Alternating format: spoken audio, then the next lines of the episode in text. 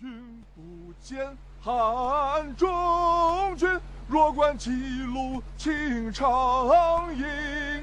君不见半壁垣，绝于秦棘退战营。那一是周卫星，气昂如冠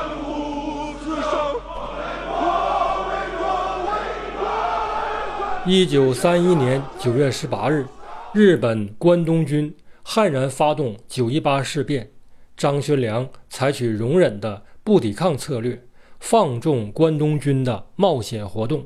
到了三二年一月三日，关东军占领锦州；二月四日，关东军占领哈尔滨。日本关东军在半年多时间里，将中国的东北三省完全拿下了。作战主任参谋石原莞尔所谓彻底解决满蒙问题的计划，基本就实现了。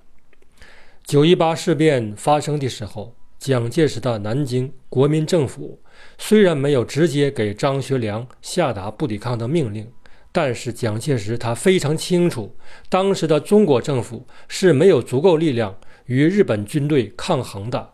这些理由我之前各节已经讲过，现在就不重复了。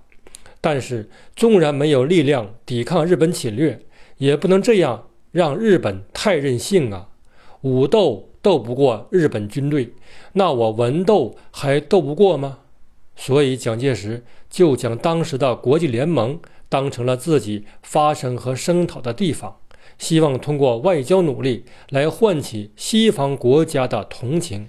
来共同谴责日本。第一次世界大战结束，根据巴黎和会通过国际盟约，一九二零年一月成立了国联，总部位于日内瓦。起初有六十三个国家为国联成员。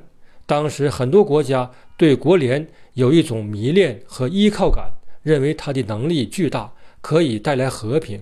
中国无法在军事上与日军抗衡。自然更是希望通过国际联盟这个当时很多国家都非常迷恋的一个机构来做法官，请他来宣判日本的有罪和非议。因此，中国政府在九一八事变之后的第三天就到国联控诉了。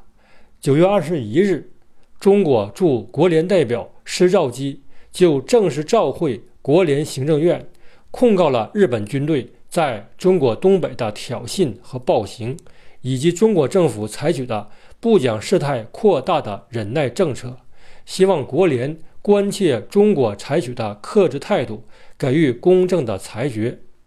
施肇基声明，中国政府愿意遵守国联的任何决议，愿意通过外交途径维护东亚和平。中国代表的这一通照会，让日本代表非常被动。当时的日本外相闭原喜从郎，他后来回忆说，日本代表非常被动，对于中国代表提出的控诉一无所知，不知道如何回答，只好等着外务省的电报。可见，中国走国联外交声讨的这个路子也不是错的。蒋介石趁热打铁，在一九三一年九月二十五日就组织了外交顾问会。来具体研讨在国联各理事国中如何开展好外交活动，团结西方国家，特别是常任理事国成员最大程度孤立日本。这些常任理事国成员还都是西方列强啊！一九三一年的时候，国联常任理事国有英国、法国、意大利、德国，还有日本。而美国也是国联成员国之一，虽然不是理事国，但是它的分量那是有目共睹。而且，他还是最先反对日本占领满洲的，提出了不承认主义。这个不承认主义指的是1931年9月18日之后，美国国务卿史汀生没有取得英国同意，就单独发表了。不承认日本军队占领满洲的声明，这个声明呢就被称为不承认主义。因为英国和美国呀关系一向密切，属于夫唱妇随的那种。这次美国单方面发表这个声明，也让英国很郁闷。一九三一年九月二十九日，张学良赶到北平与蒋介石见面，双方一致认为，中国和日本无论在军事实力还是经济实力上都不是一个级别的。所以目前呢，无法采取强硬的抗战措施来抵抗日本军事进攻。最好的阻止日本关东军不断进攻的办法，就是输入国联，通过国联来进行裁决。而且，美国、英国、法国、意大利、德国这些强大的西方国家，在中国国内呀，一直有各种难以忽视的利益。所以呢，只要在国际联盟的框架内，努力做好外交工作，争取西方这些国家的同情，唤起他们自身对中国既得利益的关照，那一定会引起列强国家对日本军队的强烈反感的。日本不怕中国，难道还不怕这些西方列强吗？当时啊，国内各界，尤其是知识分子阶层、大中专学生们。还有各地方的一些实力派军阀，都齐声呼吁国民政府要奋起抵抗日军进攻，收复东北失地。这样的国内民意呀，严重干扰国民政府既定的“养外必先安内”的国策了。可以说，当时是先养外还是先安内，已经成了国民政府和国内民意的一个最主要的矛盾了。如果将这股，国内要求抗战的民意和呼声引到国际社会，那就可以转移国内各界对政府的不满情绪，进而转移养外与安内的矛盾，从而维护国民政府的统治稳定。这种利用外部因素来转移内部矛盾的策略，古代和现代都在使用，效果还是不错的。这一点，听友们可以好好体会和观察一下。这里面不能多说，多说呢容易招来麻烦。在国联中国代表团的努力活动下，国联常任理事国中，除日本之外的国家代表和美国等非理事成员国的代表，也确实表示了对日本军事占领的反对和对中国严重局势的关切。日本关东军在中国东北的迅速行动。也确实让他们感到非常震惊和不安。于是呢，在三一年的九月二十二日，国联行政院第三次会议对日本和中国提出了紧急申请书，要求日本当局利弊主使局势严重或妨碍本问题和平解决之任何行动，并且呼吁中日两国必两国能立即将军队撤退。勿使两国人民生命财产之安全陷于危境。对于这次国联的紧急申请书，中国代表表示遵守，日本代表也没有提出异议。但是啊，日本的关东军他没有停下进攻的脚步，本庄繁司令官在指挥他的军队，还在向北满地区前进。中国代表将日本军队。进攻北满的情况及时向国联传达，恳请各理事国关切中国的严重局势。在九月三十日，国联理事会经过讨论，达成了决议案，请双方尽力重塑恢复两国通常之关系，防止事态扩大，要求日方两周内撤退占领区域，恢复到九月十八日之前状态。这一次的决议案表明了国联认为自己很有权威、有信心和能力让日本撤出占领中国的领土，并且还给日本军队一个撤兵的期限，两周内。国联行政院相信日本政府可以命令关东军停止军事行动，可以遵守国联的撤军期限，所以国联此次会议还表示暂时休会一段时间。不再讨论中国问题了，表现得相当自信。这次日本政府驻国联代表也表示了日本方面遵守国联决议案的态度，但是为关东军做辩护，故意淡化日军的暴行。日本驻国联代表是松冈洋右，他表示日本接受决议案的要求，不过日军之行动限于保护铁路及日本侨民安全所必要之范围内，并不构成军事占领。事实上，大部分日本军队已撤退到铁路区域以内，有少数日军驻于沈阳及吉林等地。以资警戒。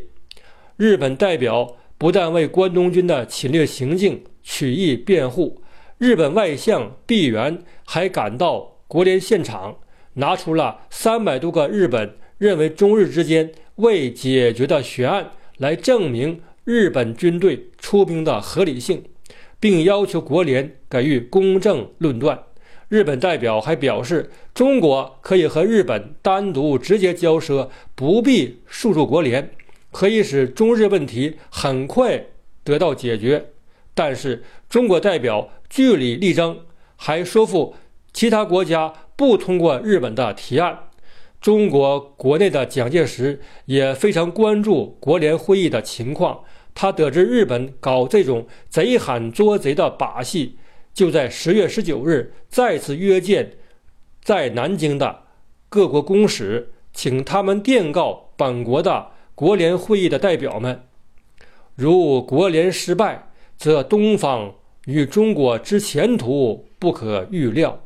也许是来自中国政府最高层的声音感动了法国代表百里安，他在十月二十三日的理事会上提出了一个解决。满蒙问题的决议草案，明确认为日本军事占领的非法性，限日军在十一月十六日以前完全撤兵。这个草案在十月二十四日由理事会会议表决，包括美国在内的非理事国代表也参加表决，结果是十三票赞成，日本一票反对，获得通过。这个是国联的正式决议案，中国代表在外交上算是打了一个胜仗，虽然它的实际意义如何还需要验证。